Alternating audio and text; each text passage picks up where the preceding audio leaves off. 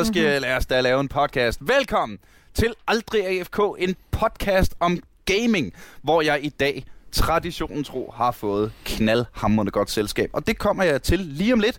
Men først skal jeg lige huske dig, kære lytter på, at vi laver en live episode. Det gør vi den 19. november som en del af Podcast Festivalen. Det er ind i skuespilhuset, og det bliver awesome. Vi har live band, vi har coole gæster, og øh, så mangler vi sådan set bare dig. Øh, du skal gøre to ting.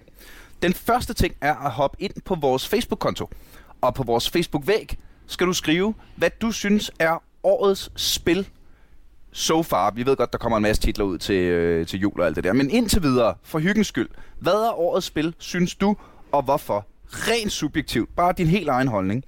Og øh, så skal du øh, selvfølgelig se at få skaffet dig en billet til øh, liveoptagelserne. Som sagt, den 19. i 11. Der ligger events overalt på internettet. Du kan finde den på podcastfestivalen, og du kan finde den på vores Aldrig AFK Facebook-page. Jeg glæder mig så meget til at komme ud og møde jer ude i det virkelige liv, så jeg håber, eddermame, du har lyst til at komme og øh, støtte op. Jeg har slåsset og slåsset for at få billetprisen ned under 100 kroner, og det er lykkes. Vi får den ikke længere ned, for skuespilhuset er dyrt at lege, men det bliver pisfedt. Og når det så er sagt, rigtig ærlig velkommen til Aldrig AFK, til et øh, lidt øh, særligt podcast, hvor vi i dag ikke skal snakke om noget bestemt spil, men måske snakke lidt mere om gamingkultur. Og øh, mere specifikt de fordomme, der nu engang er om alle os gamere. Og til at hjælpe mig med at snakke om det, vil jeg først sige uh, rigtig hjertelig velkommen til Sara Tarby. Tusind tak skal du have. Du er øh, uddannet spildesigner fra ITU, mm-hmm. og så arbejder du øh, på KEA, hvor du, som er Københavns Erhvervsakademi, hvis jeg ikke tager meget fejl. Ja, præcis. Hvor du underviser i strategisk kommunikation, blandt andet. Ja. Og øh, rigtig velkommen til dig, Christian Mogensen. Tak. Du har øh, firmaet, der hedder Noget om Spil. Mm-hmm. Øh, og så arbejder du på det, der hedder Center for Digital Pædagogik. Ja. Hvor du øh, underviser øh, forældre i, hvad det er, deres børn render og laver. Ja, og fagpersoner og børnene også, børnene også selv en gang imellem fortæller dem, hvad det er, de render og laver. øh, jeg troede bare, jeg spillede Counter-Strike. Nej, nej, nej. Du har gang i en længere... Øh... Du er personlighedsudvikler. Lige præcis. Og grund til, at jeg har inviteret øh, jer to specifikt, det er, at øh, da jeg øh, var i gang med at researche til vores øh, afsnit om kvinder og computerspil, der øh, var I nogle af dem, jeg tog fat i. Jeg tog fat i nogle af de artikler, der ligger inde på noget om spil, som du har skrevet, som jeg synes var pisse gode. Og jeg snakkede rigtig længe med dig. øh, i telefonen, Sarah. Ja, det kan jeg godt Og så havde jeg bare en idé om, at, øh, at, at jeg synes begge to, I havde noget at bidrage med i, i, til noget, der havde noget med gaming at gøre. Så jeg havde sgu lyst til at bringe jer sammen. Og det er endelig lykkedes. Hold kæft, hvor er det fedt. Og det er også hyggeligt. Mm. Ja, allerede. Hold kæft, skal der ikke mere til. Vi har kaffe, der er tændt for mikrofonerne. Øh, hvis vi skal starte fra et sted, øh, så lad os, øh, vil jeg gerne starte med bare at spørge ud i rummet. Er der stadig fordomme om gamere, og hvilke fordomme er det? Er et, øh, der er et klart narrativ omkring, hvad en gamer er. Og gamer er stadigvæk en, en slags identitet, som man enten kan have, eller som man kan få på sig, eller som man for eksempel bruger i marketing, altså som man bruger til at betegne en sådan helt bestemt gruppe af mennesker, øh, som enten selv definerer sig som gamer, eller som ligger under for den her karakter mm. på en eller anden måde. Helt klart, og så er der nogle fordomme internt i, hvad skal vi kalde det, kan vi bruge udtrykket gamerkulturen om, mm. ja, Counter-Strike-spillerne har en idé om, hvad LoL-spillerne er for nogen, der har en idé mm. om, hvad Dota-spillerne er for nogen, der har en idé om, hvad indie-tosserne render rundt og laver. Og jeg tror bare, at gamere er rigtig gode til at sætte hinanden i kasser, og til at blive sat i kasser, fordi det har vi været vant til siden Jamen, ja, ja, siden Pac-Man, ikke? Altså, jeg kan da... Nu, øh, jeg startede... Øh, altså, jeg var også all in øh, back in the days, fordi det var jo ikke kun, at jeg sad og spillede Diablo, det var jo også øh, Dungeons and Dragons med drengene nede i kælderen, så, så klassisk kliché det som kan være. Og ja, jeg har også løbet rundt i Harskoven, så jeg har gjort, jeg har gjort alt, hvad jeg kunne for, øh, for at hoppe ned i den der øh, klichékasse. Så jeg kan sagtens huske de, hvor, hvor øh, de måske kommer fra historisk set de her fordomme, hvor jeg også må øh, indrømme, at mm. øh, mange af dem passede.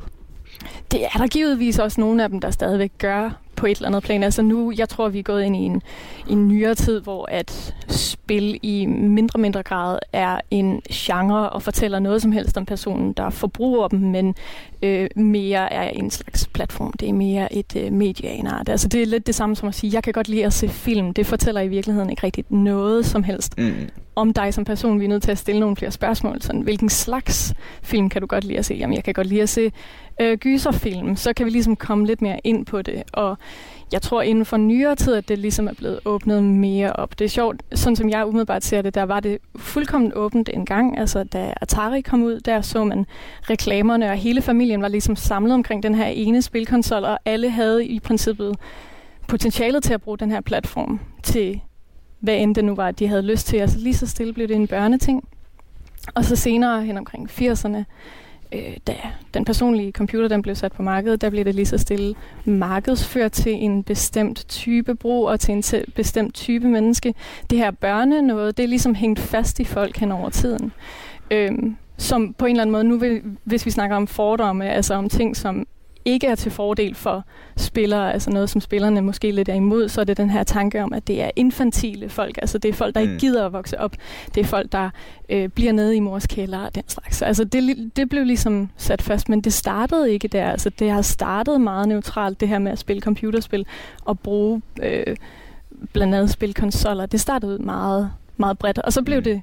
Øh, enten udefra eller indenfra. Jeg er ikke helt sikker. Altså, jeg, en, en skøn øh, sammenhæng af begge, der ligesom blev enige om at skabe en stereotyp og et narrativ omkring sig selv, blev lukket ind omkring sig selv, øh, og nu, øh, sådan som jeg forstår det, øh, i hvert fald fra min optik, der bliver der åbnet op i højere og højere grad. Og så er der måske nogen, som der er en industri, der bliver ved med at køre på det her, den her markedsføring, øh, og bliver ved med at køre på den her bestemte øh, idé, det her narrativ. Der er også en populærkultur, som ligesom bliver ved med at køre på ideen om nørden. Øh, som ikke nødvendigvis kun spiller computerspil, men det er sådan en helt livsstil for sig. Mm. Altså, øh. Nørd-brandet og nørd-personligheden. Altså, ja, præcis. Enig, Sheldon Cooper har jo ikke levet forgævet, og resten af Nej. den der helt forfærdelige Hollywood. Ja, det er sjovt. Hollywood. Vi snakkede om det inden, vi, øh, inden vi tændte mikrofonerne.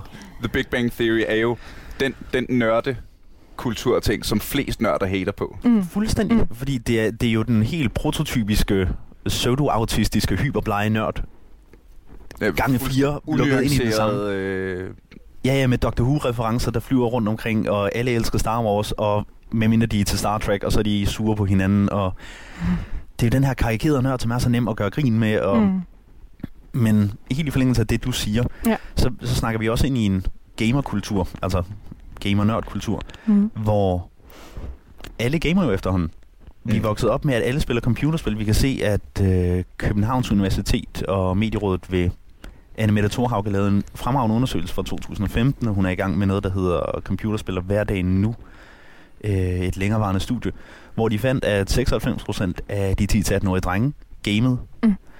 og 82% af pigerne også. Det vil sige stort set alle 10-18-årige i Danmark gamer. Og det, ja, det, er, i virkeligheden, øh, det er i virkeligheden sjovt, hvor fordi der, der er jo øh, en af de klichéfordomme der, Nå, men så er der ikke nogen piger. Lige præcis. det passer simpelthen ikke længere. Vi kan se, at pigerne er der. Pigerne, statistisk set, særligt de 10-18-årsgruppen, gamer bare noget andet end drengene, fordi de får ikke lov til at være med. Drengene vokser op og kommer hurtigere ind på det kompetitive og det kooperative marked med Counter-Strike og LoL og Dota og alle de her ting, der kommer pigerne lidt senere, så er de ikke lige så dygtige som drengene, så får de ikke lov til at være med, så hænger de ikke lige så godt ved. Men pigerne gamer, fordi computerspil er fantastiske. Computerspil er designet til at gøre noget godt ved vores hjerner og gøre os glade. Så derfor vil alle på tværs af køn og aldersgrupper egentlig gerne spille, når de først er i gang. Men når vi har en brugergruppe, en forbrugergruppe, som sidder på nogle bestemte af titlerne, mm. jamen så lukker det sig, som du siger, så også meget ind om sig selv, og så bliver man sådan enig om, det her det er vores, og så må de andre ikke være med. Er der, øh, jeg mener faktisk, det var, det var dig, Christian, som snakkede noget om, øh, da, da vi snakkede i telefon, mm. øh, her for nogle måneder siden, øh, om øh, den her SFO-kultur, Mm. Hvor, øh, og det kan jeg da huske fra, da jeg var 19 år, arbejdede jeg et, øh, et år som, som pædagog med hjælper i en SFO, og det var meget, meget tydeligt, at jeg blev, Nå, jeg, blev, op, eller? Jeg, jeg, jeg, jeg blev typecastet. ikke? Det var, ja, ja. nå, vi mangler en mand. Fordi det er mændene, der kan det her. Så ja, vi forventer, at øh, du kan spille fodbold, og du kan spille rollespil, og du kan spille computer. fordi det er mændene, der kan det. Men ikke? var det forkert? Og så er det... Nej, overhovedet ikke. Jeg jeg har aldrig kunne spille fodbold.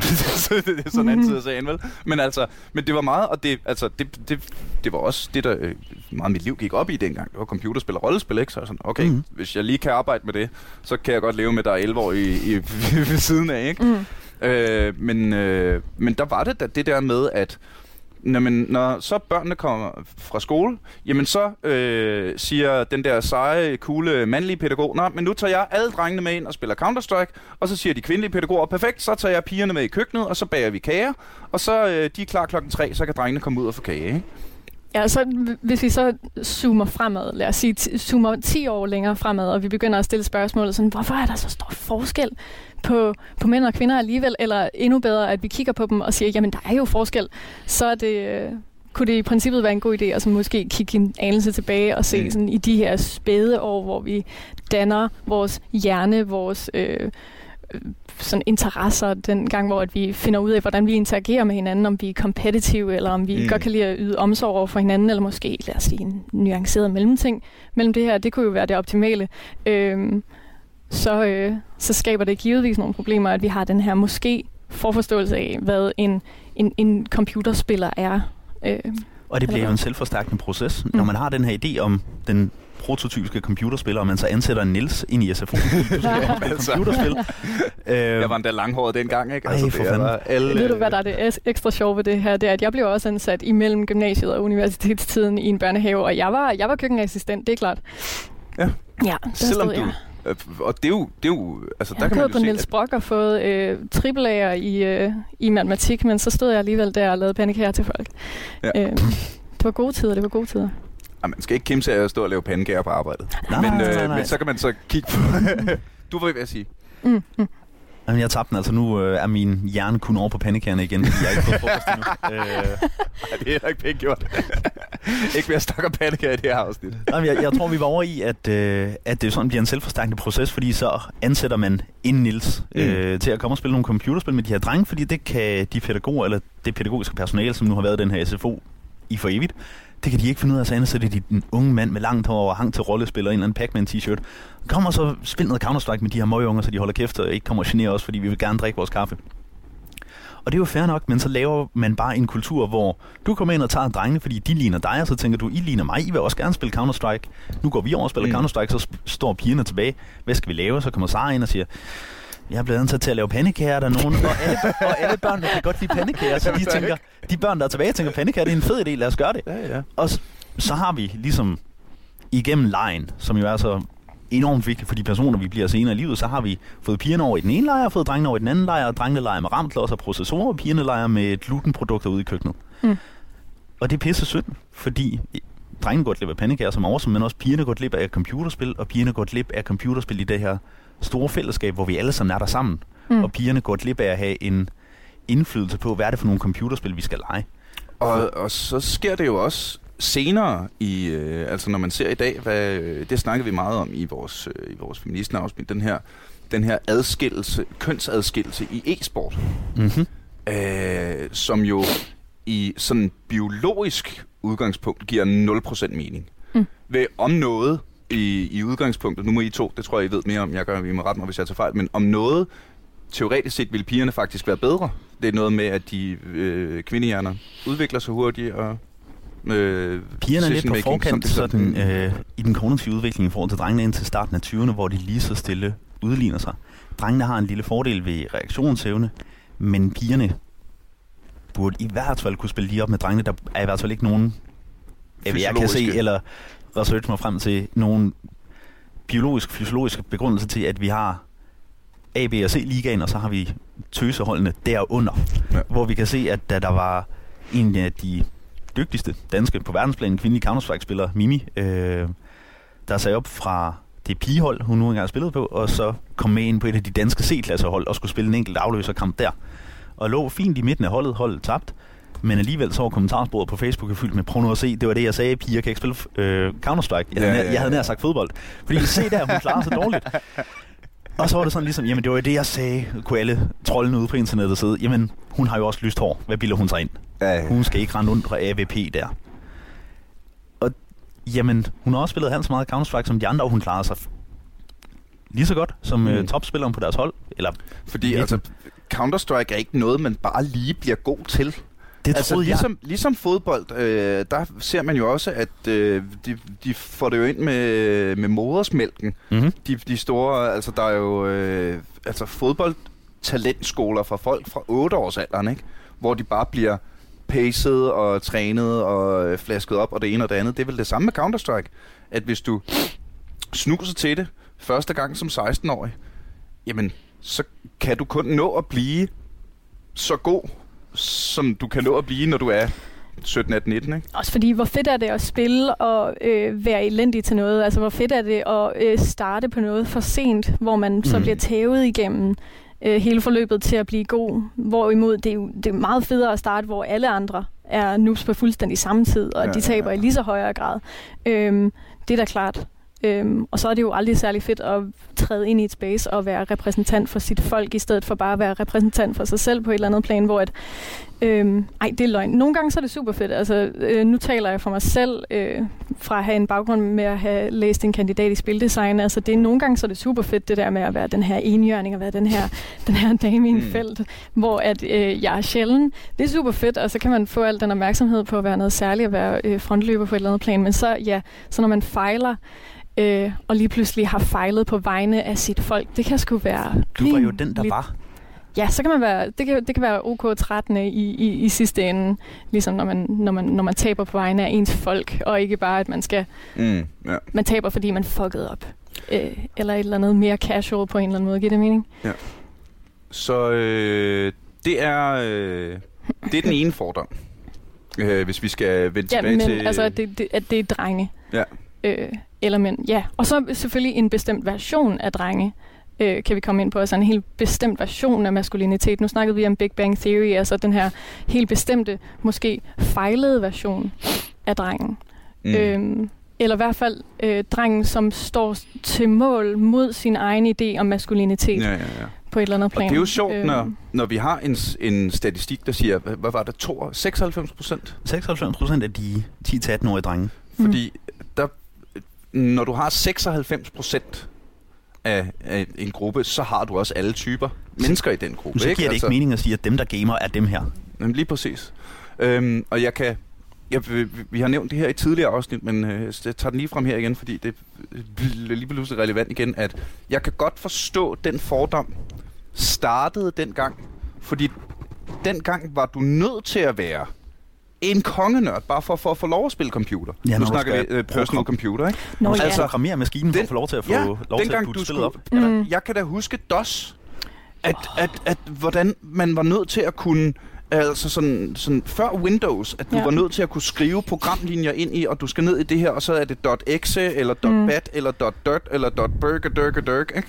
Hvor, hvor du var nødt til at være den der stereotype, personlighedstype, som har tid Måske ofte, fordi du ikke har så meget socialt at tage dig til. Så har du tid til at sætte dig ned og finde ud af, hvordan fuck det her magi fungerer, ikke? Ja, altså medmindre du sidder sammen med dine venner, kan man sige. Mm. Øh, medmindre du sidder sammen med dine venner og gamer, øh, så skal du ligesom virkelig ville det. Der er sådan en barrier for en- entry for at kunne gøre det her. Det er ikke særlig nemt at skulle starte på. Og så klip til i dag, så. hvor, ja. hvor det er så let tilgængeligt. Ikke? Altså, at alle har smartphones, og mm. alle altså, bruger computer over alt hele tiden, som, som man er allerede helt automatisk naturligt inde i, i at betjene en, og hvis en man computermaskine. Har, og hvis man har en spillekonsol i nærheden af sig selv, enten i hjemmet eller i øh, ungdomsmiljøet, hvad skal vi kalde det, fritidsklub eller så videre, det er jo virkelig bare, at du råber af den. Playstation til en Little Big Planet, så gør den det. Ja. ja. Altså, det, det prøvede jeg med DOS-prompten i 90'erne. Hvor du bare sad og det Jeg vil spille Raptor nu! Hvor fanden var mit Raptor? Mm. Og det virkede ikke. Mm-hmm. Så, så, øh, så så tilbage til stereotypen Nå, om, jamen, sådan, hvad, hvad, hvad jamen, har jamen, virkeligheden, hvad, hvad gør vi så?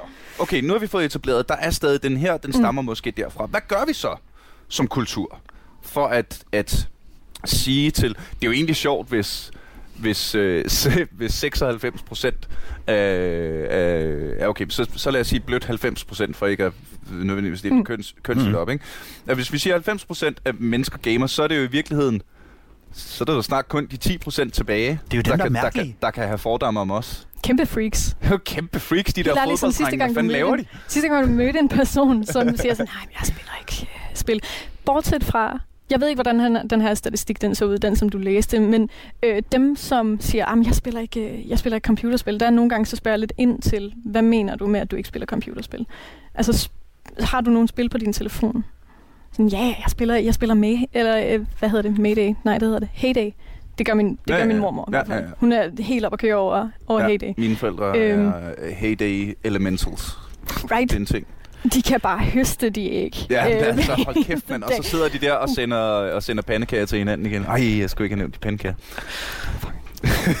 Men ja, jamen det er jo det. Og så, og så skal man også, det synes jeg ikke nødvendigvis, vi skal gå ind i nu, hele den der, men hvornår man så gamer? Hvis du spiller spil, så er du gamer. Herregud.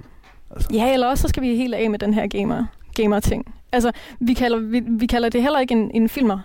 Øh, Nej, det er faktisk rigtigt. Altså, hvad er det her begreb, den her idé om personen, der er mere eller mindre defineret ud fra deres forbrug af, af spil? Der er givetvis den her lille bitte gruppe, men så er der også bare sådan en kæmpe stor gruppe, som bare, nu siger jeg bare, som virkelig godt kan lide at spille spil. Altså, jeg har... Øh, jeg har haft sådan flere samtaler både med mig selv og andre omkring det der, hvornår må man, altså i gåsetegn, hvornår må man kalde sig selv for en øh, gamer? Og så er der noget, der hedder en hardcore gamer, og så er der noget, der hedder en casual gamer. Altså vi er begyndt at få et lidt bredere øh, sådan, øh, ord, ordforråd i forhold til, mm. hvilken slags Vi er begyndt at gradbøje det. Ja, ja, desværre så er det stadigvæk, altså den eneste kritik, jeg har, det her, det er, at øh, i de her gradbøjninger, der er der stadigvæk nogle værdier, der ligger på forskellige ting. Øhm, jeg går ud fra, at den hardcore gamer umiddelbart er bedre eller ligger højere i en eller anden form for socialt hierarki inden for de her 90 procent af alle mennesker ja. øh, end casual gamers. Og at de er defineret ud fra nogle parametre, som jeg ikke rigtig forstår mig på. Men så vil der jo også være øh, nogle casual gamers, som mener, at de ligger højere i hierarkiet, fordi de ikke har lagt 700 timer i World of Warcraft. Right. Men er det, right. ikke, er det ikke sådan, at alle computerspil, hvor der er mange spillere, når man sådan sammenligner sig selv med de andre, at øh, dem, der er dårligere end mig, det er noobs, og dem, der er bedre end mig, jamen det er fordi, de er kæmpe nørder, der ikke har noget liv. Altså, det er jo den der arbejde, hvor vi nødt til. Det er kun mig, der har ja. fundet den gyldne mellemvej, hvor jeg kun har lagt 670 timer i World of Warcraft. Men, men det bliver jo den der gradbøjning, hvor folk de har et eller andet mærkeligt forhold til, jeg er ikke gamer, men... Uh. Ja, jamen præcis. Det er ligesom at sige, at jeg er ikke racist, men... Fuldstændig. Det, kan man... det er du. Ja, I min vennegruppe, det er helt mm. tydeligt jeg er gamer, fordi nu er det det, jeg arbejder med, og jeg er fra naturens hånd også velsignet med rødt hår enormt bleg. så jeg blev nødt til det. Øhm, men jeg er ham, der gamer. Jeg er ham, der er noget med computerspil. Mm. Men de her fire drenge, jeg har hængt ud med siden gymnasieårene, de kan altså rundesmadre mig i FIFA og Mario Kart, fordi de har spillet hundredvis af timer, hvor mm. jeg har lagt en håndfuld timer der, og så lidt Diablo der, og så lidt Raptor tilbage. Altså så er den sappet lidt rundt, fordi det er den måde, jeg gamer på. Men de har kun spillet FIFA, kun spillet Mario Kart, ja. kun mm. spillet Diablo 2. Og jeg er sådan lidt, I har gamet fucking mere end mig. I det jer, der er nogle kæmpe nørder. Ej, hold nu. Så så, Christian. Nej, ja, ja, nej, det er jo FIFA, det er jo fodbold, det er jo virkelig. Det er præcis, det er den der. Right. Hvor, hvor det bliver den der, jeg, jeg, jeg gamer ikke, jeg spiller bare FIFA. Min kæreste gør nøjagtigt det samme. Nu har vi været afsted på ferie et par uger. Masser af møgvejr, og hun gider ikke spille computerspil. Hun kan ikke se det sjove i det. Hun er sådan, jamen fint, det får jeg lov til, og så kan hun sidde og dyrke de der kendte sider. Men fuck, om hun ikke elsker Mario Kart. Yeah. Jeg, jeg havde min Switch med, jeg smed min Switch i tasken. Og så lænede hun sig sådan ind over i sofaen. Hvad det er? Mario Kart. Kort til fem minutter senere. Nej, fuck dig, vi spiller en runde mere. Jeg tabt, jeg kan gøre det Kom, tænd, nu, nu. Og jeg ved ikke, hvad der skete, men jeg fik skabt et lille monster der, og nu... nu spiller vi ret meget Mario Kart. Ja. Der skal laves et helt afsnit om parforhold og, og gaming, det kan jeg godt mærke. Sådan, har I nogensinde prøvet at spille Portal 2 med en partner? Øh, nej. Nej, oh, det, rest tør, in peace, det samtlige, tør jeg ikke. Uh, right, rest in peace til, til samtlige farforhold, hvor man overhovedet har startet den der, det der projekt. Fuck nej. Bare sådan, nej, du skal gå hen, den anden væk, den anden væk. Skyd, du skal skyde den væk. Skyd den. Du skal skyde den væk. Skyd den væk. Og hop. For helvede, hop. Fuck den, fuck den der idé med at skulle samle et pakskab ude fra Ikea. nej, præcis. Nej, men... Øhm, Så kan vi, øh, kan vi brække det ned på en eller anden måde? Ja, altså enten sådan din idé, altså din idé om, at alle er gamere. Altså nu skal vi, så skal vi Og nu øh, øh, skal smadre... det lige siges, at øh, vi ikke filmer det her, som når du peger og siger din idé. Uh, så skal du lige uh, sige din idé. Christian. Undskyld. Hej. Christian. Christians idé om, at, øhm, at, øh, at så skal vi have opløst sådan, alle de her øh, øh, alle de her hårde linjer omkring om det at være gamer, ved at alle skal få lov til at kalde sig gamer. Øhm, og så er der også en anden idé, det der med, at vi skal sådan nuancere det der med at være gamer, med at vi har sådan flere forskellige kategorier, hvor at dem, der virkelig føler for, øhm, for, for, for den her artikel, hardcore gamer, de på en eller anden måde skal beholde den her, den her guldstjerne, de på en eller anden måde tror rigtig fuldt og fast på. Jeg står mig rimelig kritisk over for den her guldstjerne.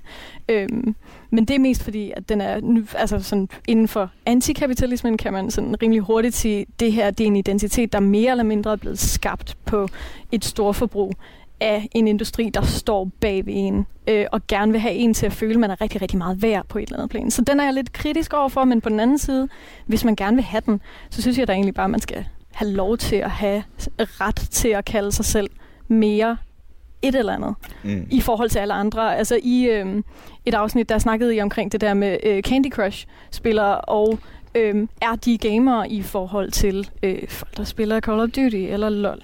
Øh, og så ja, den ene idé der, ja, det er de, fordi det er de facto computerspil, det er et interaktivt digitalt medie. Bum. Øh, eller også, nej, de er bare den her slags, som er lige så værdige inden for Mm. samfundet som alle andre. Men inden for de her parametre, der er de så dårligere. Altså, hvad kan man sige? Giver det mening? Helt klart, og specielt i forlængelse af det, du sagde lige før, øhm, med at vi jo heller ikke snakker om filmer, eller øh, folk, der godt kan lide at høre musik i radioen, dem kalder vi jo heller ikke musikere. Øh, Nej. Men måske handler det om, at der mangler en eller anden blåstempling af spilmediet, fordi det stadigvæk har en eller anden sådan speciale plads med, at hvis du godt kan lide computerspil, så bliver du nødt til at være en eller anden type, som alle ikke nødvendigvis vil købe ind på. Alle Nej. har ikke lyst til at være typen, der godt kan lide computerspil. Men, Men- typen, men der- der, men godt der er film også- eller musik, er meget bredere og meget Jamen, blødere. der er også... Jeg har fandme aldrig mødt nogen, der siger, jeg ser aldrig film. Mm-mm. Eller jeg hører aldrig musik. Man møder jo stadig folk, der siger, jeg spiller ikke computerspil. Men langt de fleste af dem siger jeg spiller ikke computerspil. Udover Syvkabale, eller Candy Crush, eller Sims, Right. eller Heyday, eller... Øh, Football Manager. Og så er der alligevel Kæft, rigtig, rigtig mange. mange øh, fodboldnørder, der, øh, der laver jokes med mig, men som selv ligger uanede timer i Football Manager. jamen, det tæller det ikke, er fordi du et- skyder ikke nogen zombier i ansigtet. Så, Jamen, det, det- det, er et computerspil. Men det, det, det fylder vel samme, øh, det fylder samme formål, ikke? Altså, det, det hyggeligt tidsfordriv for fanden. 100, jamen, Ja, jamen jeg, præcis. jeg er helt med. Football Manager er da totalt et computerspil, på samme måde som Heyday også er det. Mm. Øh, men jeg tror, det handler om, at der er den her ærke computerspiller, som folk bare ikke har lyst til at være. Mm. Altså, det er jo verdens dårligste datingprofil at sige, hej, jeg spiller computerspil, fordi så er du sat i bås. Altså, det, det var det engang. Det er det jo ikke engang længere. ja, Så på den anden side, så er der altså også nogen, altså i den, i den, i den helt anden grøft, så er der altså også nogen, som gerne vil, vil være med, eller nogen, der godt kunne tænke sig at være øh, hashtag syg, gamer, øh, og som ikke rigtig på den ene eller på den anden måde, ikke rigtig har fået lov til at være med, altså hvor der er nogle barriere for, at folk de kan komme med i en eller anden form for Mm. lad os sige, Ja. eksklusiv klub. Det er sjovt, at der er det her begreb, som både dækker over noget, man virkelig ikke har lyst til at være, og en eller anden form for sådan, øh, sådan ja, det her fordomsfulde øh, øh, skældsord på et eller andet plan. Og så også dækker over en meget, meget, meget stolt, altså ekstremt stolt livsstil, hvor der er nogen, der bærer det her som det store blå stempel på et eller andet Men plan. er det noget elitært inde i kulturen, eller er det også noget elitært uden for kulturen? Jeg er med på, at gamer kan være nogle elitære røvhuller, øh, på godt og ondt. Men jeg, jeg tror ikke, at der er særlig mange uden for gamerkulturen, og for dem, der ikke kan se det, så sidder jeg i den grad og laver air quotes lige nu. Mm. jeg tror ikke, der er særlig mange uden for gamerkulturen, der sådan sidder og tænker, den der stereotypiske gamer, de, det, det, det, er no, det er eliten. Øh, men det tror jeg, gamerne selv synes en gang imellem. Ja. Rigtig og forkert. Det er der måske Hvad- nogen, nogen i kanten. Jeg tænker måske, der er nogen, nogen i kanten, som sådan, hvad kan man sige, er kommet sent med til festen, eller som af den ene eller den anden årsag ikke har ressourcerne, der skal til for at være med, øhm, som ikke kan være med, eller som ikke føler, at de er velkomne på den ene eller på den anden måde, øhm, med i det her, den her sam, det her Mm. sammenhold. Og det er på en eller anden måde ærgerligt. Øh, vil jeg sige. Altså, det er synd for gamer, hvis gamer er en, et misforstået folkefærd, og de ikke kunne tænke sig at have en hel masse fordomme koblet på sig. Det er også rigtig synd på den anden side af det her øh, virkelig mærkelige begreb, som både dækker et skældsord og en Men... øh, eksklusiv klub, for dem, som gerne vil være med, og som på en eller anden måde ikke øh, føler, at de kan komme med af den ene eller den anden årsag. Altså, vi har alle sammen oplevet, hvor dyrt det kan være. Blandt andet, altså det er sådan rent og skær sådan økonomisk, at det er super svært at være med. Jeg ved ikke, er Steel Series stadigvæk en ting? Ja, ja det er stadigvæk en ting. Super. Altså, det er super svært, hvis, hvis det her det er sådan... Øh, hvis der er en barrier to entry, som bare er ren og skær økonomisk, så bliver det svært. Hvis der er en barrier to entry, som er social, øhm, med at man skal sådan møde de rigtige mennesker, og man skal have de rigtige venner på det andet plan. Og hvis der er noget, der er kulturelt, altså man skal bære det rigtige tøj, eller opføre sig på den rigtige måde, for ligesom at føle, man er med. Så altså, når vi sådan ser helt ud omkring den her store grød, som udgør øh, snakken om køn, øh, så er der givetvis også øh, noget om den her snak. Altså det, der er udenom sådan fordomme, og folk, der ikke kan lide at have det her på sig. Men så folk, der ikke har det på sig og egentlig gerne vil være med.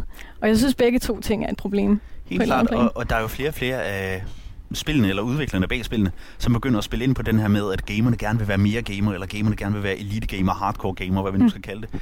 Øh, skins i Counter-Strike, eller øh, hvad hedder det, skins i League of Legends, eller de andre ting, hvor du ligesom ved at have en eller anden enten tidsmæssig investering, eller økonomisk investering ind i dit spil, mm. kan vise, prøv lige at se, hvor meget gamer jeg er. Prøv lige at se, hvad for en knife jeg har. Kan vi tage din øh, mikrofon en centimeter ned? Det kan vi godt. Så er den der. Meget bedre. Bedre? Ja. Øh, for eksempel, når jeg er ude og holde foredrag om øh, gaming eller et eller andet, jeg præsenterer mig selv over for unge mennesker som, hej, jeg hedder Christian, jeg gamer. Det første spørgsmål, der kommer, det er altid, hvad for en knife har du i Counter-Strike? Med østjysk accent hver gang. Hvad for en knife har du i Counter-Strike? Jeg var Aarhus okay. øhm, og og det, det er som om, at en eller anden knife, den skulle give mig gamer credit, som om, okay, ja. han har et eller andet sjældent i neonfarver, så okay, så ved han, hvad han snakker om. Altså, Men sådan er det vel også, i, øh, i, i, i specielt i de mindre klasser. Forestiller jeg mig, at, at der er sgu noget social kapital i at have det der skin. 100 procent. Mm. Hvad har du det der skin? Men det er jo fordi, der kommer en eller anden misforståelse imellem, at over hvad, så har du brugt helt vildt lang tid på det. Ja, eller du har brugt de 1.500 kroner, du fik af din mega gamle mormor i fødselsdagsgave til at købe den her knife. Mm. Og det er jo der, hvor det bliver en eller anden pengemaskine, og så ramler vi over i det her skinbetting, som er et kæmpe problem i spilindustrien. Øh. Kan vi lige få øh, brækket ned lige lynhurtigt, hvad er skinbetting? Skinbetting er, når man vinder de her skins i for eksempel Counter-Strike, hvor det sker mest.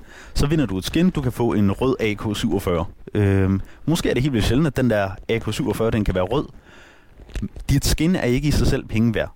Men når det nu er sjældent, så vil jeg faktisk gerne give dig 20 kroner for dit skin så kan du gå ind på en eller anden tredjepart hjemmeside, ikke understøttet af Valve på nogen som helst måde, men at sige, fordi du kun er 16-17 år, Niels, lige i det her tankeeksempel, mm-hmm.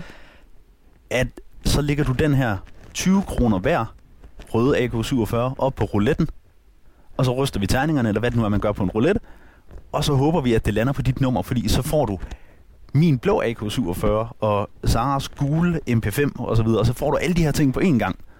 Og så har du fået tre skins, fordi det er en skin men det kan også være, at du taber dit skin. Og så har man lavet en eller anden blåstempling ved at bruge skins som jetonger, hvor at børn og mindreårige kan spille hasardspil for rigtig, rigtig store beløb, uden at det er rigtige penge, så det er ikke rigtig ulovligt. Jamen det er jo det, fordi, men, men det er jo rigtige penge. I altså, den de her skins mm. er jo, øh, jeg har hørt om et, et øh, nu, nu, nu, nu spiller jeg ikke selv skide meget Counter-Strike, så er jeg lidt nu på det område. Men det er jo noget med, at der, der er nogle af de her skins, der er tusindvis af kroner værd. Ja. Det er udbud og efterspørgsel, og det ja, er, det er det vel, altså bare. alt efter, hvad for en farve de har, eller hvor sjældne de er, eller hvad det er. Øh, knives er knive. Undskyld, nu laver jeg den der gamer-ting med at bruge det engelske ord, når vi har det vældig, vældig fint dansk, for nøjagtigt det samme. Øh, så du har din knife, ikke? Og, ja, og så ja, ja. bedder du øh, men knive er rigtig mange penge værd, og så er de sjældne. Det er derfor, jeg altid bliver spurgt, har du en knife?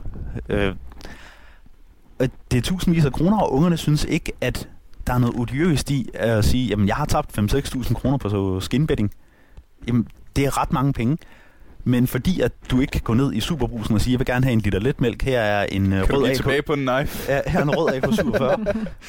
jamen så er det ikke sådan helt rigtigt. Ja, ja, ja. Men det er hasardspil, og det er gambling, og det er en af de her ting, hvor der er en juridisk gråzone, fordi det ikke er rigtige penge, de ligger på rouletten, ja. men det er deres røde AK47.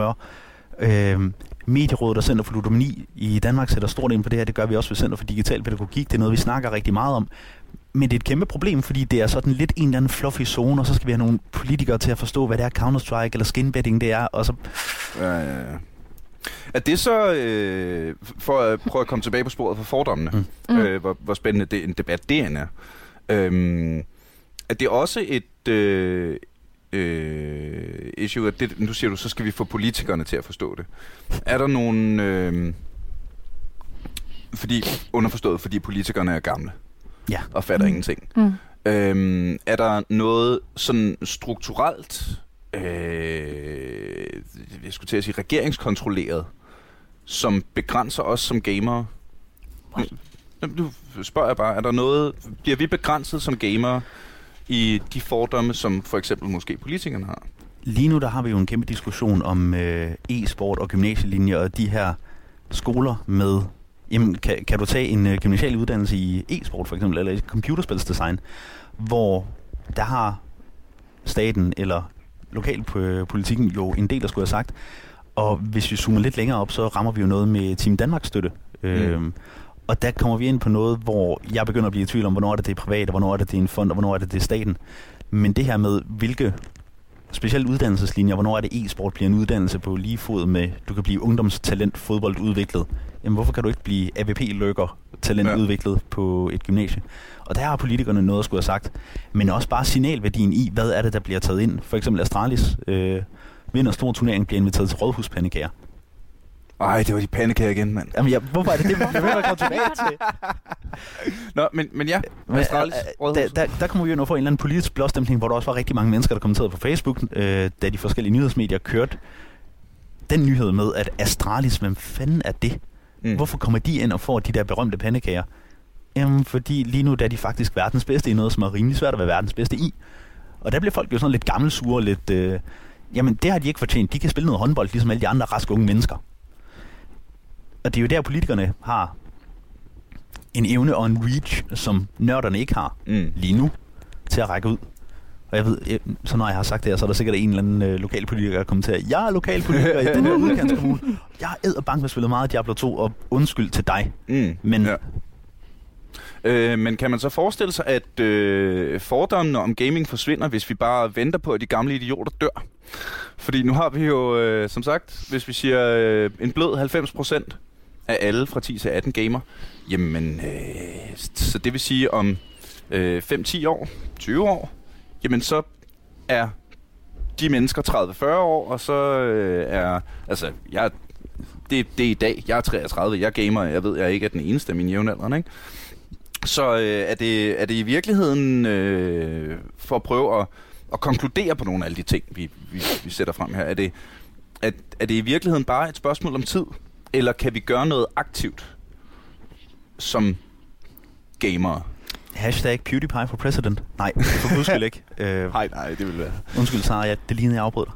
Nej, nej, nej jeg, jeg tænker bare over det. Altså i forhold til, hvem der kan gøre noget, og hvem der er, der egentlig har aben i forhold til det her, og hvem der er, der har interesse mm. i at skulle beholde øh, fordomme på en eller anden måde. Altså, jeg tror, der er rigtig mange, der heller ikke giver tre fucks. Altså, jeg tror også vidderligt, at der er mange, der lige dropper en fordom eller to, og som ikke mener en skid, eller som ikke har nogen, det har ingen betydning overhovedet på et eller andet plan. Øhm, men så er der det her større system, og så tænker jeg lidt over, hvem det er, der egentlig har en interesse i at beholde det, som det er. Øh, sådan som jeg ser udviklingen fra der, hvor jeg er, der breder det sig mere og mere, hvad gaming er, og det er der, hvor jeg håber personligt, at det havner der, hvor det, det er bare en platform, det er bare et medie, det er ligesom film, du kan ikke sige noget som helst om det.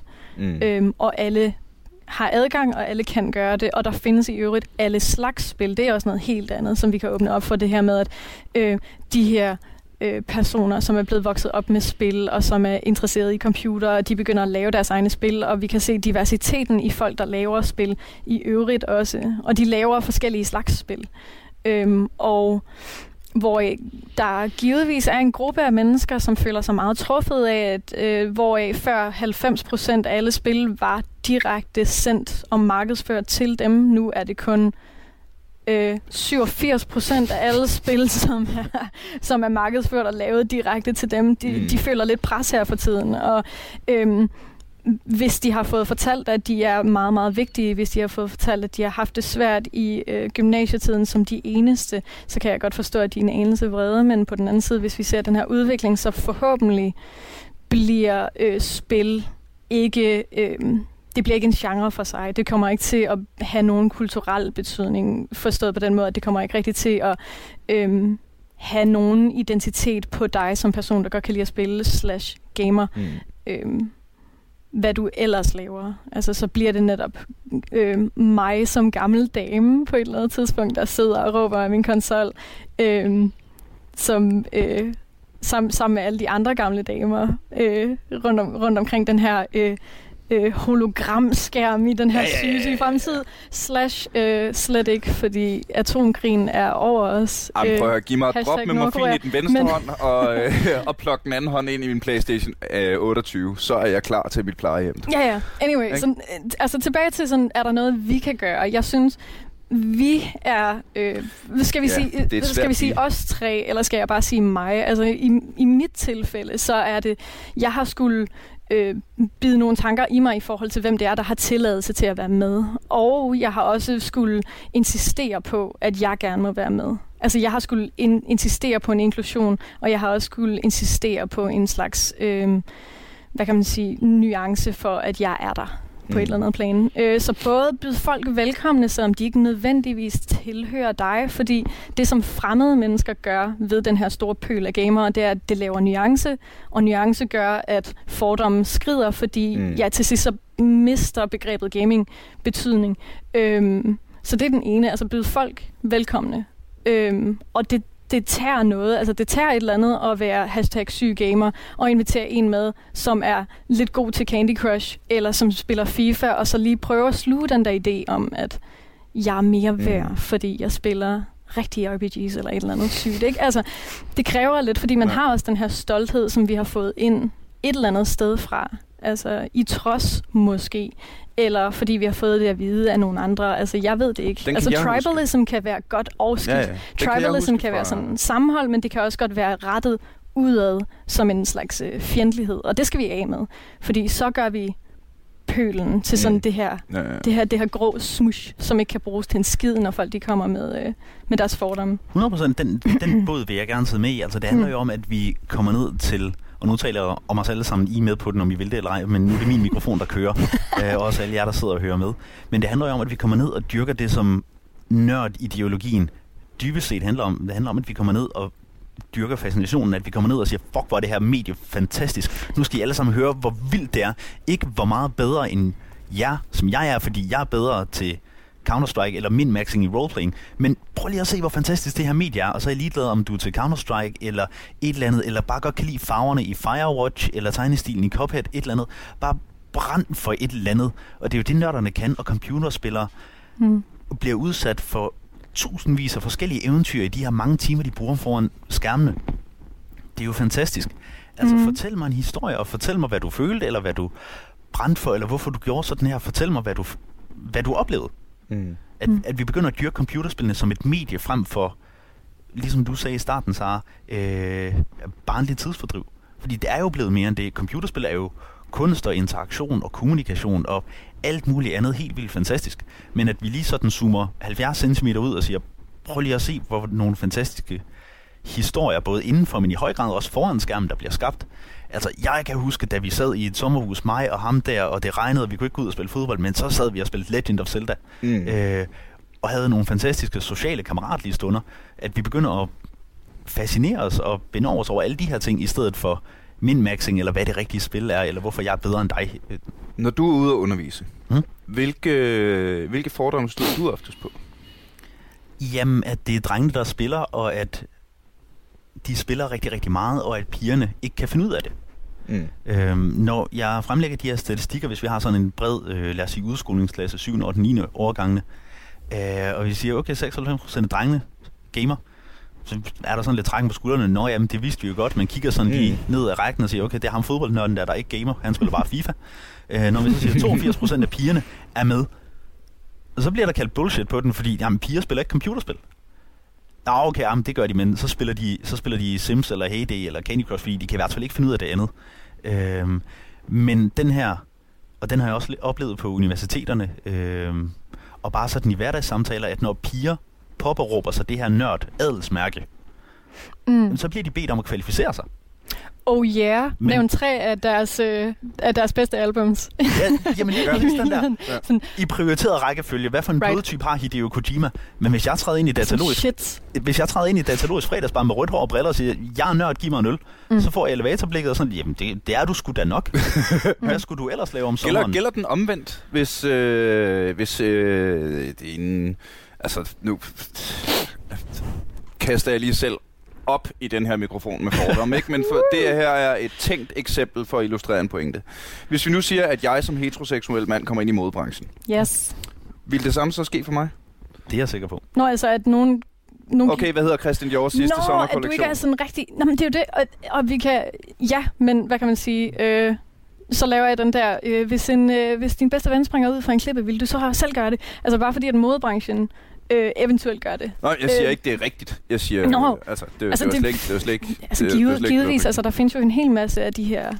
Øh, Men det er, det er vel den tribalism, du snakkede om, ikke? Som kan være både, altså det vil jeg gerne understrege sådan en gang for alle, det kan være både godt og skidt. Altså det her sammenhold, man har, Det er jo helt fantastisk at møde nogle mennesker smukkeste. og have den her, er du også nørd? Det er right. også. Hvad synes du det er om? så fedt. Så har vi noget at snakke om. I stedet for ligesom at skulle stå der og lave den her, øh, hvad har vi et dansk ord for gatekeeping? Altså lave den her... Portbevogtning.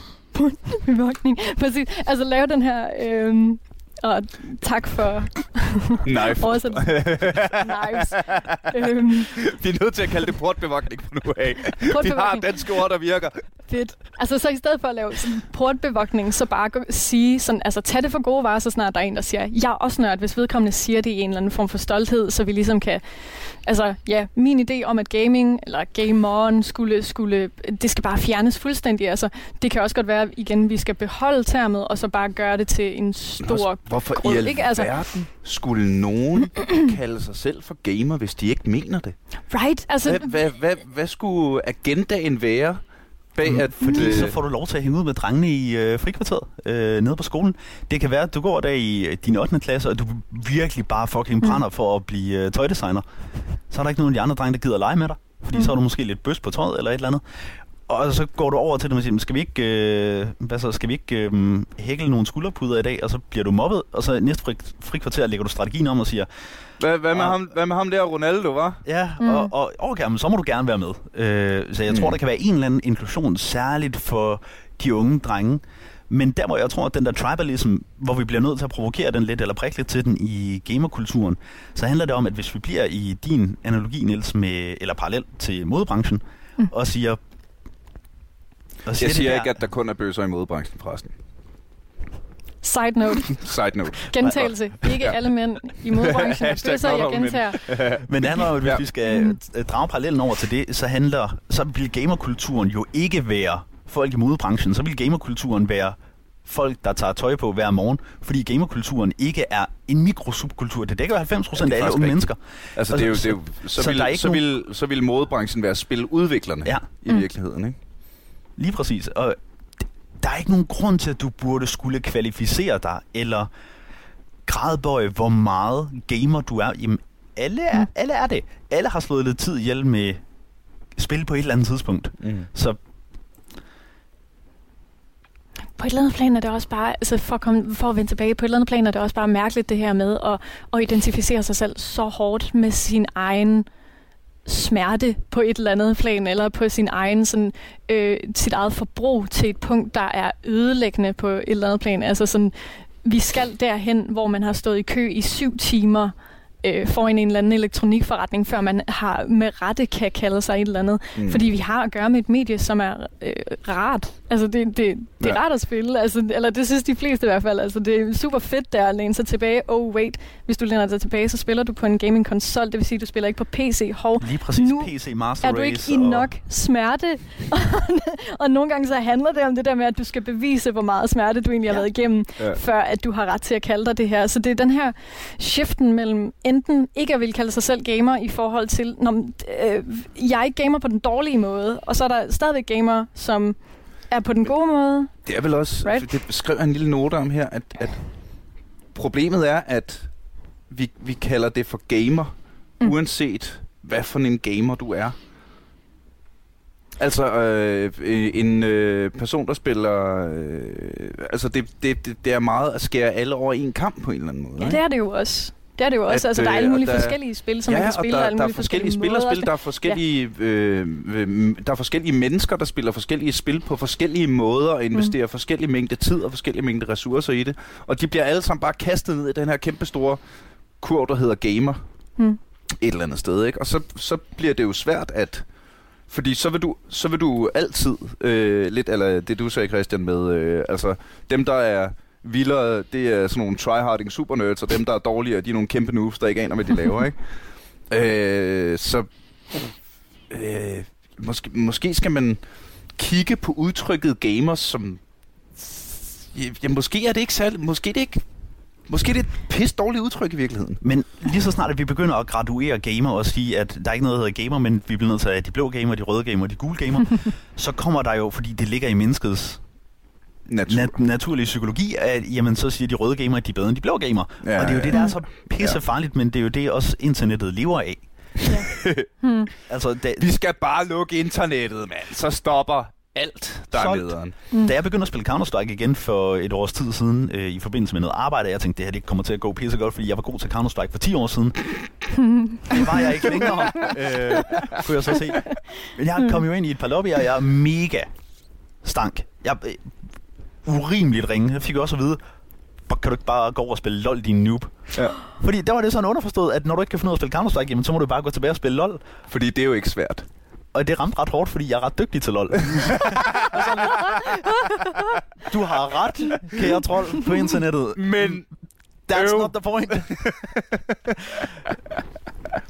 Men lige så snart, at vi begynder at dele det op, altså jeg vil, hvis vi nu kunne have sådan en, hvis vi nu tager enhjørning af hatten, enhjørning af hatten på og bare virkelig drømmer fra øverste hylde, jamen kunne det her med, at alle gamer, eller at alle er gamer, de ved det bare ikke, eller hvad det er, vi har snakket rundt om i dag, kunne vi ikke bruge det til, i stedet for at lave rødt og blåt og gult hold, bare at sige, jamen, så har vi alle sammen noget til fælles. Det skulle da mega awesome. Mm. Altså, det, det skaber jo en eller anden, okay, du er til syvkabal, jeg er til Dark Souls, der må være et eller andet overlap. mm. ja. Og vi kan låne et eller andet fra den her målgruppe. Nu kalder det en målgruppe igen, for ligesom at referere mm. til, mm. at ja. øh, rigtig meget er blevet skabt i det her, den her fucking human centipede af markedsføringsmaskine, ikke? Altså, øhm, men øh, vi kan jo låne rigtig, rigtig meget i forhold til den her identitet, fordi noget, som noget af den allerførste tilbage i sådan Revenge of the Nerd, der... Øh, der øh, var der noget, der ligesom ramte ind på menneskets, nu siger jeg menneskets, og ikke nødvendigvis kun folk, der spiller spillet, tendens til at føle sig sådan indadvendt eller nervøs omkring, sådan, hvem end man er amorøs overfor. Altså det sådan, ramte ligesom fast i noget sådan dybt, den her identitet med at være misfit og mm. være mm. øh, outsider på et eller andet plan. Jeg tror også, det er derfor, at det er sådan en stærk identitet, fordi at man er nørd til trods for en hel masse lort, man er gået igennem. Så er det da klart, den her ene nugget, som man står med, altså mm. de her spil, at man vil forsvare den til sin død. Ikke? Ja, ja, ja. Øhm, men vi kan beholde den her del, altså den her øh, super lækre del, som er at stå frem som værende for eksempel et nervøst menneske, eller et lidt sådan obsessed menneske med et eller andet sådan helt bestemt spil. Altså at sige sådan, jeg har fundet det her spil fra 1994, mm. og jeg har gennemført det øh, 53,2 gange, fordi at den her en gang, der gennemførte jeg ikke, fordi at der røg ned i den her grotte, mm. og så fandt jeg noget mm, på nettet. Altså, de her forskellige ting på en eller anden måde øh, beholde det her på den gode måde, fordi at, igen, det havde en skønhed i sig, den her, det her øh, nu kalder det den her identitet, det her narrativ.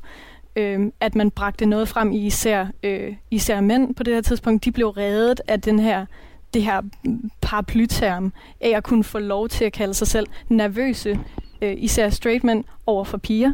Altså, det er jo også derfra, mm. fra, hvor den kommer. Altså den her idé om at være nervøs, som om, at folk, der godt kan lide at spille sport, de ikke bliver nervøse omkring ja. piger. Ikke? Men ja, altså, ja, ja. Vi, kan, vi kan tage den her og bruge den til noget af det gode, som der er. Altså, jeg vil gerne kritisere som gamer-ting, men på den anden side, så har den også sine fordele på et eller andet plan med, at den bragte alternative maskuliniteter ind i spillet, blandt andet.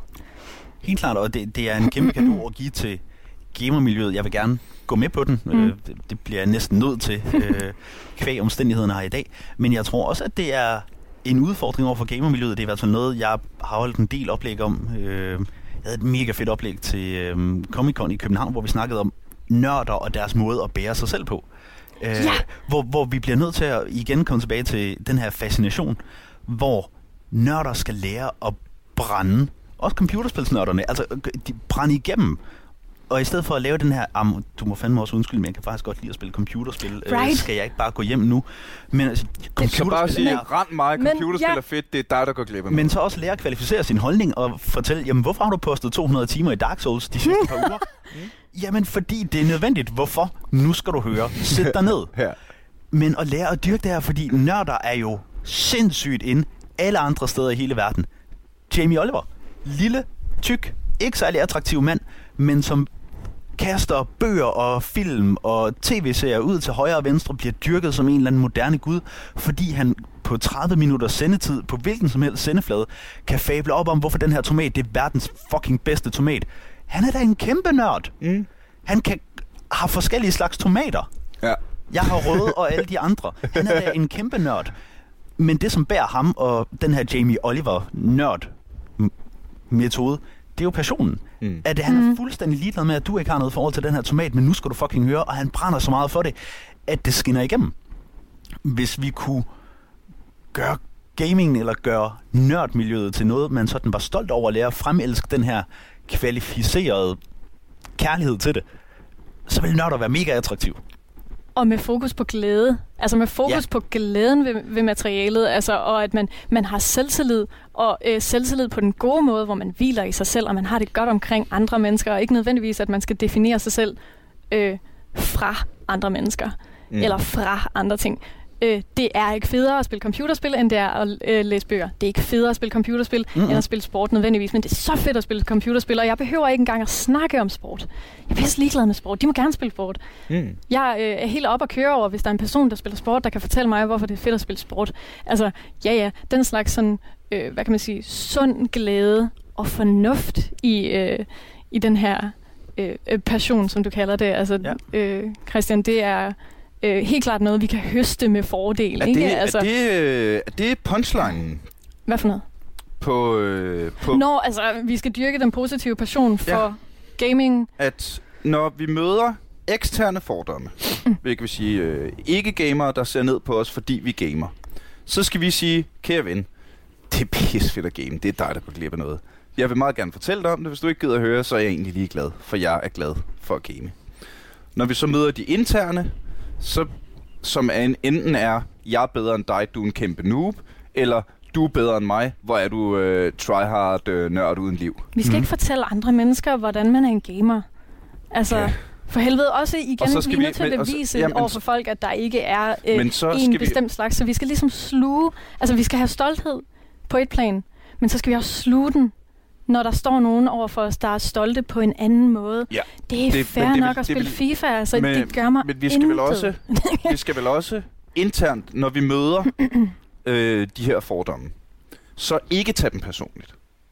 Mm. Altså, altså på den måde, at øh, eller, jamen, ind af det ene øre, ud af det andet øre. Og så sige, det er fint nok, den her person har den her holdning. Jeg vil gerne prøve at ændre den, hvis jeg ikke kan, så kan jeg ikke. Men det skal ikke skade mig.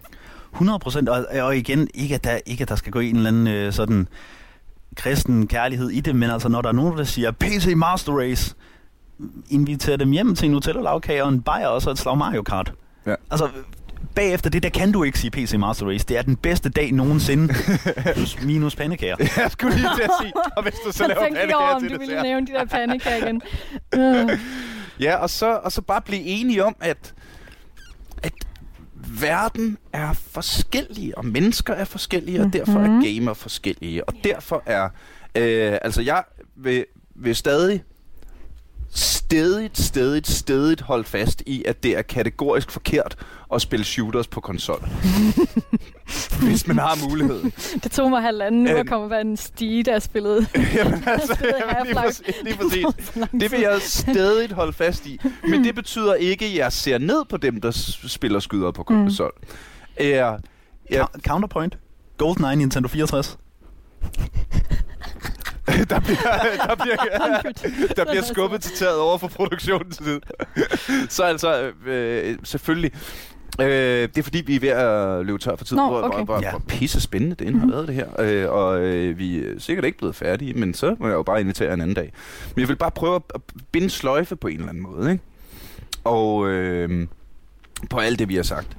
Øh, fordi jeg øh, den her, det her afsnit blev meget, som jeg forestillede mig. Jeg satte også tre i Mhm. lokale sammen og siger, jeg har ikke planlagt noget. Og så er der en, der siger fordomme. Bang! Så er der gået en time, ikke? Og det er perfekt. Det var præcis sådan, jeg havde forestillet mig. Jeg er så glad for, at I havde lyst til at kigge forbi.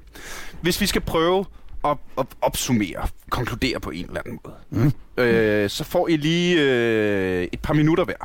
Sara, Jeg starter. du starter. Okay, du kan også lade super. Christian starte. Nej, øh, okay, så jeg vil gerne snakke om pandekager.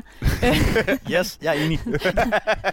Hvis vi, hvis vi alle sammen ligesom som, som spillere og som folk, der er gamere, hvis vi samler os omkring bordet på en eller anden måde, øhm, øh, s- med ren og skær sund fornuft kigger roligt på os selv, og ikke bliver sådan tophysteriske omkring vores egen identitet som gamere, så kommer det hele nok til at gå en anelse lettere i forhold til at få andre mennesker med, som gerne vil med. Når det så kommer med eksterne kræfter, altså når det kommer til en eller anden sådan ja, den her human centipede, som jeg snakkede Mm. om, så bare bliver ved med at køre i det samme narrativ om den her nørd. Vi kan selvfølgelig afvise den over fra folk omkring os. Altså sige til folk sådan, jeg ved godt, at du ikke hører med til det her, men du må gerne komme med. Det kan vi gøre inden for vores eget lokale miljø. Så er der selvfølgelig folk, som er øh, i industrien, mm. som skal tænke sig lidt om. Men jeg tror egentlig, de har den. Altså jeg har sådan en tiltro til, at udvikling er, øh, at der bliver mere diversitet af forskellige spil. Det bliver lettere tilgængeligt for alle med tiden, øh, regner jeg med. Så det vi kan gøre som personer er øhm, øh, og ja, netop have den her sådan, sunde, det her sunde, rolige forhold og positive forhold til os selv som spillere. Altså alt det, vi holder af, og al den positive øh, øh, passion, vi har for spillet, uden at tage, hvad kan man sige, den dårlige ende af mønten i tribalism, som Mm. hedder at vende et svær ud af og pege mod andre, som gør tingene på en anden måde. Øh, fordi det hører ikke hjemme nogen steder. Og i sidste ende tror jeg, at vi har det, vi vil have det bedst, hvis det ikke var en identitet, nødvendigvis, øh, at spille computerspil lige med det samme. Øhm, så vil vi få mange flere forskellige spil at vælge imellem. Så vil vi møde fl- færre mennesker, som syntes noget om os, så snart vi spyttede den her sætning ud, om at vi godt kunne lide at spille eller lave spil.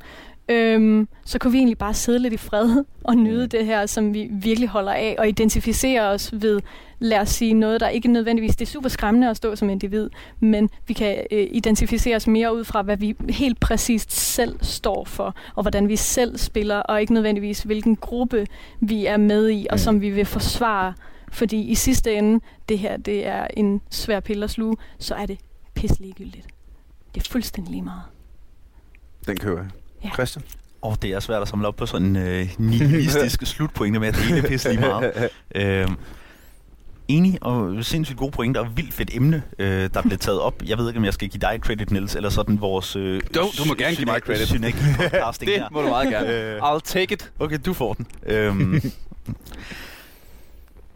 en eller anden slut opfordring eller afrunding, øh, jamen fascinationen og kærligheden til ikke computerspillet, ikke dit computerspil, det er ikke dit computerspil, og det handler ikke om, at du spiller Counter-Strike, det handler ikke om, at du har taget ejerskab over et eller andet brand eller titel, men det handler om, at du tager del i et fællesskab, og at det, der er fedt ved din titel, det er jo ikke det, der sker imellem dig og maskinen, det er jo det, der sker imellem dig og alle de andre spillere, som du forhåbentlig sidder i fysisk nærhed til, og ikke bare klokker nogle singleplayer-timer ind imod en eller anden time trial-ting i dit yndlingsracerspil, eller football manager, eller, men at vi zoomer ud, Hvad der heller ikke er noget galt.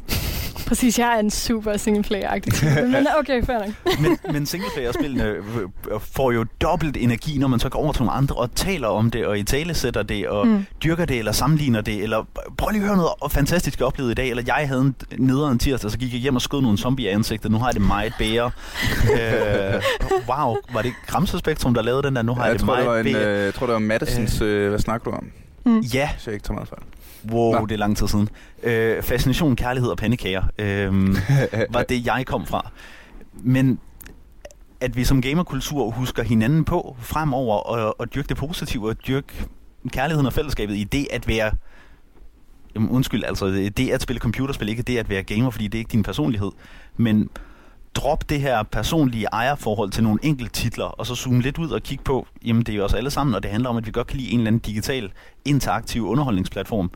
Det er da fantastisk. Mm. You might say købt. I'm a dreamer, but I'm not the only one. Hey. Ja, skal vi slutte af på en John øh, Lennon quote? Det skal vi næsten.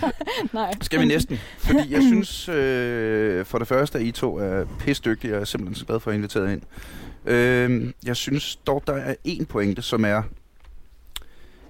du skal i hvert fald lade være med at have det skidt over at være gamer. Fordi Fuck jeg var, nej. jeg var en af dem, der, øh, der ramte mobbekurven dengang, ikke? Og fordi jeg var outsider, og så havde vi vores lille tribe, øh, de tre nørder, der nu var engang mig i ølstykke, ikke? Hvis, og hvis du, hvis du er en af dem, der bliver ramt af den der, hvorfor spiller du computerspil, du er ikke ligesom os? Jamen så slap af, og så kig bøllen i øjnene og sige, kære ven, 90% af os alle sammen spiller computerspil. Hvis du ikke spiller computerspil, så er det dig, der er udenfor. Og så skal du øh, selvfølgelig aller, aller afslutningsvis skynde dig at øh, købe dig en billet til den 19. i 11., hvor vi laver live podcast ind i Skuespilhuset som en del af podcastfestivalen. Jeg vil også mægtig gerne læse dit bud på, hvad er årets spil so far. Øh, og det kan du øh, smide ind på vores Facebook-væg. Skriv, jeg synes, at årets spil indtil videre er bla bla bla bla bla bla bla, fordi bøb, bøb, bøb. Og så kårer vi sgu årets spil, baseret øh, på, hvad vi selv synes, og på, hvad I synes. Og så glæder jeg mig her meget til at øh, se jer live den 19. i 11. inde på Skuespilhuset. Der er billetter på øh, Podcastfestivalens hjemmeside og derudad. Og så glæder jeg mig rigtig meget til, hvis jeg en dag får muligheden for at have Sara og Christian med. Tusind tak, fordi I kom begge to. Det var simpelthen så fedt. Det var super fedt at være med. Og øh, så øh, glæder jeg mig til næste uge, hvor øh, jeg skal have det grineren igen, og du en gang til kan være med, når vi er aldrig AFK.